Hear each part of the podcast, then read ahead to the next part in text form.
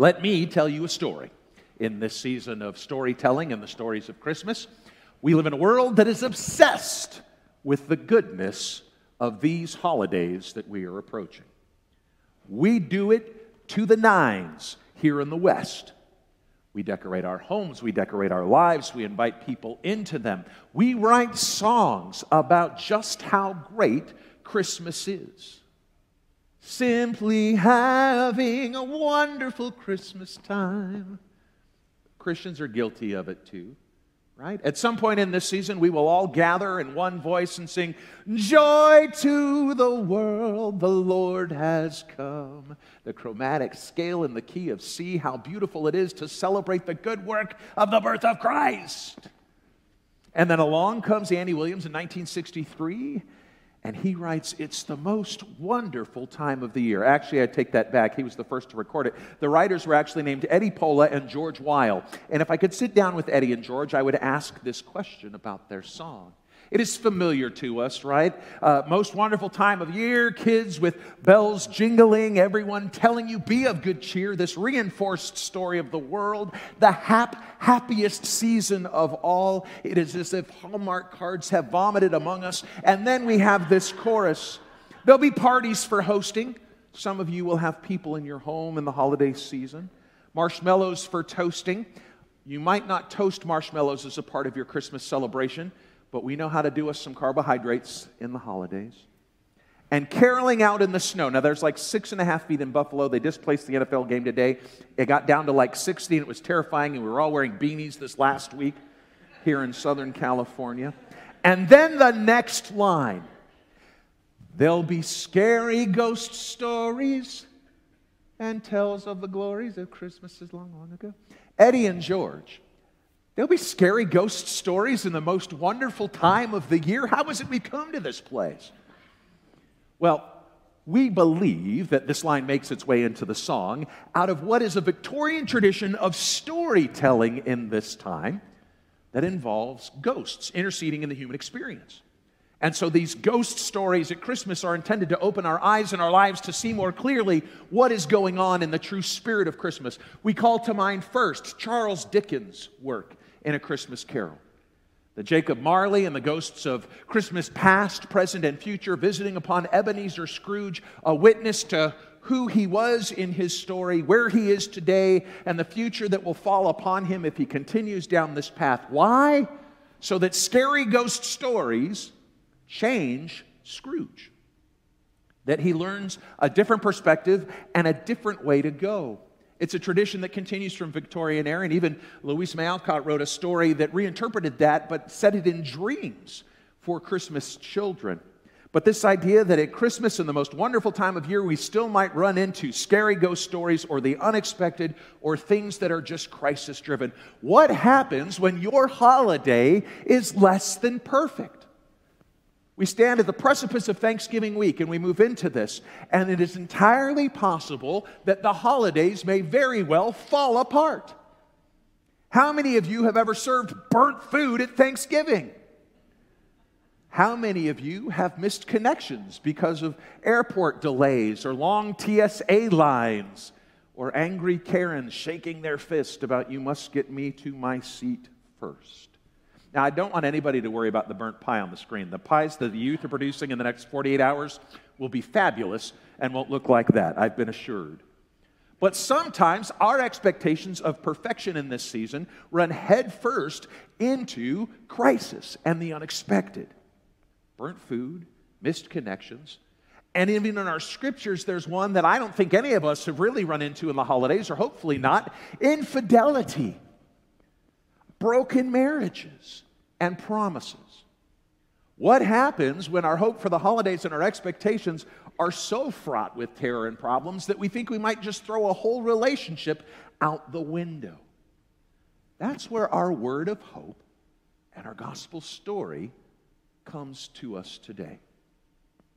I want to tell you Joseph's story from the Gospel of Matthew. It's in the first chapter, beginning in the 18th verse. This is how the birth of Jesus came about. His mother, Mary, was pledged to be married to Joseph, but before they came together, she was found to be pregnant through the Holy Spirit. Because Joseph, her husband, was faithful to the law and yet did not want to expose her to public disgrace, he had in mind to divorce her quietly. But after he'd considered this, an angel of the Lord appeared to him in a dream and said, Joseph, son of David, do not be afraid to take Mary as your wife, because what is conceived in her is from the Holy Spirit. She will give birth to a son, and you are to give him the name Jesus, because he will save his people from their sins. All this took place to fulfill what the Lord had said through the prophet that the virgin will conceive and give birth to a son, and they will call him Emmanuel, which means God with us.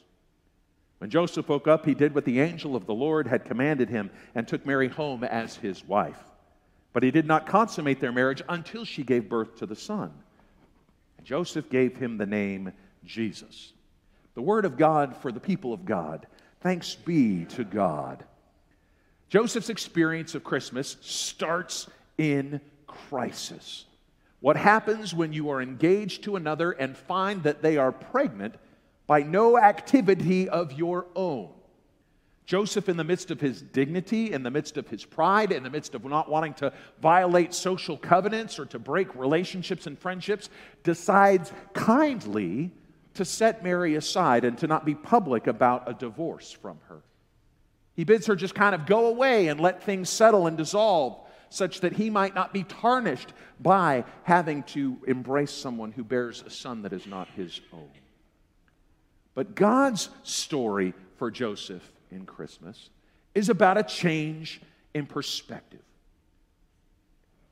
Gospel of Matthew tells us that Joseph was a good and right man, and in the midst of that righteousness, God still had to change his mind and his perspective he sends him an angel that says to him, Do not be afraid.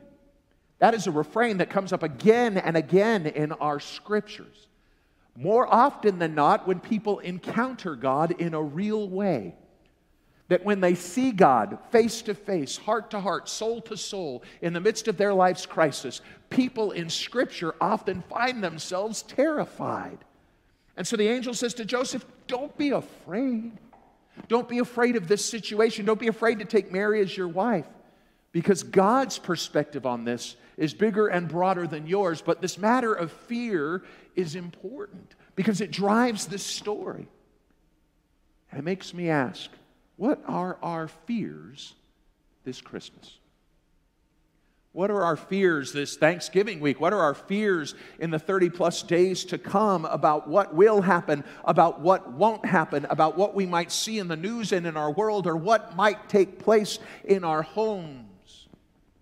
What are we afraid of corporately? The state of the Methodist Church and disaffiliations, the struggles that we have to be the people of God together, well, the, the world that we see around us and the violence that's still perpetuated on those who are different. What do we fear in our families? Are there relationships that are hurting? Are there conversations that will go unspoken this holiday season because we know that they're just too dark, too difficult, too painful? What do we fear in ourselves? What do we struggle with? That we're going to be enough, that we're going to be perfect that the pictures or the food or the stories or the events are all going to turn out just as they should and be what will look good. We carry fear in this Christmas season. I lifted up this analogy in the first service and I found it to be helpful. I sat in our sanctuary when I came in this morning and I noticed our beautiful Christmas trees that were decorated at the Advent celebration. And they served to me as a beautiful visual metaphor of who we are as a people and who you might be on the inside as a person. It may be that in the holidays this Christmas, you are bright and shiny and new. It may be that the same tree is feeling a little bit older and is just a little bit dimmer this holiday. You may feel a little fuller as you come into the holiday season. However, we get there, what are our fears this Christmas? Because if we know our fears, we may be able to lean into God's perspective and the remedy. Do you know what the remedy is in Joseph's story? It's a story of salvation and of presence. The two things Joseph is told about the son that he will raise as earthly father is he will come and save his people from their sins. You will call him Jesus, for he will be their Savior. And he will be known as Emmanuel, God with us, the intersection of salvation from brokenness and sinfulness. And the invitation to know that God is present with us is the remedy for the fear in Joseph's story at Christmas. But in the midst of that, it also has to become a story of obedience for Joseph. Scriptures tell us in the Gospel of Matthew, it says, Joseph took Mary as his wife, but they did not consummate their relationship until after the son was born. It is as if Matthew wants to speak to our anxieties and our confusion and our suspicions about the DNA of Jesus. He says, No, this is a holy gift in a holy time. Jesus comes as the gift of the Holy Spirit to humanity that we might know salvation, that we might know Emmanuel, God with us, and that it might teach us each something about a pattern of obedience. When we come to the stories of Christmas with fear and anxiety, looking for a light of hope in this season, what may be required is a change of perspective. And this, for me, is the most helpful discipline that I try to achieve in this time. These two words are etymologically identical. Holiday comes from holy days. But I know for me, there are times in my life and in my story where I treat the experiences over the next 40 days like the holidays. When I hate the people in line and Target in front of me who are taking too long. When things don't turn out perfect. When we struggle with where to put all of my wife's many nativities out in our house. When things aren't great those are the holidays. And in the midst of that, it invites an opportunity for Andy and for each of us to say, No, no, my friend, these aren't just the holidays, these are holy days. The world's story emphasizes the holidayness of this time, but we can change our perspective, replace those thoughts when we are overwhelmed, when we are stressed, when we are angry, when we are confused, and to address our fears by saying this is not just a holiday season, these are holy day seasons where God is giving us the gift of time, that we might make of our time a gift to God. In the patterns of our discipleship, in our prayer life, in our study, in how we worship together, just as we are in this time, how we serve others in acts of service, all of these serve to redirect the experience of that which is the holiday noise and busyness that Jackson spoke to, and replace it with an invitation for God's voice to tell us a story of holiness and hope in the days ahead. We are coming into Thanksgiving. We are taking that step into a week where, as a nation, we will be reminded of the holiday of Thanksgiving. And every time we come to this week, I try to remember that our national origin as a people for this holiday is very different than the kind of uh, tropes and the kind of lightness by which we treat this week. I'm guilty of it too. I will watch some football this week. I will eat some turkey and some pumpkin pie. I will do the holiday things, but in the midst of it, there lives within me a tension of how we get here. And I don't mean, by the way, pilgrims and First Nations people. What gets to the real heart of the story for me is how it is we come to have a National Day of Thanksgiving from 1863. Those of you that are teachers of history might know that the American Civil War ran from 1861 to 1865. And so in October of 1863, Abraham Lincoln proclaimed a national day of thanksgiving on a Thursday in November. In the middle of the crisis of American men killing their brothers, north and south, in a great divide, it is then that we interrupt that cycle with a call for thanksgiving.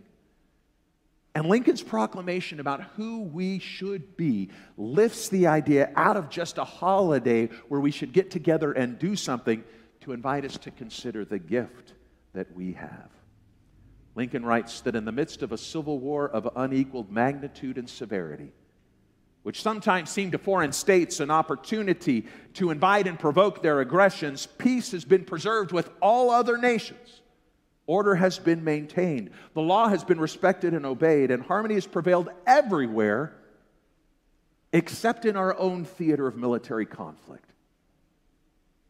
Skipping down, he goes on to say this We ought to practice a spirit of gratitude because we are growing in God's grace. Fields are being gathered, populations are increasing. We are seeing signs, even in the midst of war, of hope and possibility. And that while there is a battlefield in our very midst, a struggle in who we are, the consciousness of our very country has been augmented.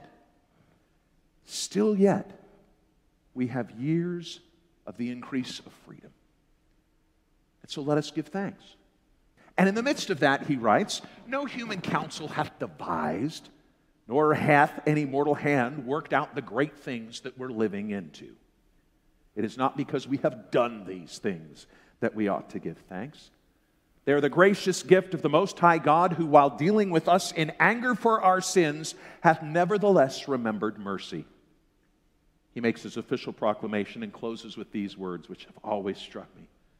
I recommend to all of you that while offering up prayers of ascription justly due to God for such singular deliverances and blessings, while saying thank you, they do also with humble penitence for our national perverseness and disobedience. Command to God's tender care all those who have become widows, orphans, mourners, or sufferers in the lamentable civil strife in which we are unavoidably engaged and fervently implore the interposition of the Almighty hand to heal the wounds of the nation and to restore it as soon as may be consistent with God's divine purposes and to the full enjoyment of peace, harmony, tranquility, and unity. Friends, I don't know what our president is going to offer as a proclamation this week. I have severe doubts that it will talk about our national perverseness, the violence we continue to perpetuate upon one another or a need for corporate repentance and a longing that God may somehow work in the midst of us for healing and restoration. But what I know is this Thanksgiving as a holiday comes out of a longing for the holiness of God to be present in your story and in mine. And Thursday, my hope is, is that no matter how you get there, you find an opportunity to lift our eyes from the experiences of the holiday and to see God in the midst of a holy day where no matter the crisis, no matter the strife, no matter the burnt food or the misconnections, no matter the, the struggles that we're having, or even if it was infidelity, to honor that God is giving us time that we might give time to God. Such is the work of Advent. And as we journey to Christmas together, as we take these various stories from our faith life and try to find our part and our place in that story, even when we are burdened by crisis and failed expectation, God is at work, transforming you and transforming me. But in the spirit of thanksgiving, I want to give thanks. I want to give thanks for all of you, for your warm welcome to this place and to this people, for the beauty of this season, and for all of the hands that bring together the aesthetics and the joy of this place in these holy days. I want to give you thanks for your witness to the gospel and to the love of Christ in this place, to a radical sense of hospitality and accountability that we can make this world better. I want to give you thanks for your spirit of generosity and the ways in which we've already seen it expressed by the tags taken from the caring and sharing tree, from the gifts that have already started to appear, and know that we have the opportunity to share today with some new families as we've received some needs from Bowman High School here in our community, and as a chance for us to continue a work of generosity in the midst of scarcity. And I want to thank you for your witness, for being a people who are here for good, to be a transformative force in the midst of a world that needs to lift its eyes to see love and hope and possibility. That's what you do in these holy days ahead. So thanks be to God. Amen. Let's pray.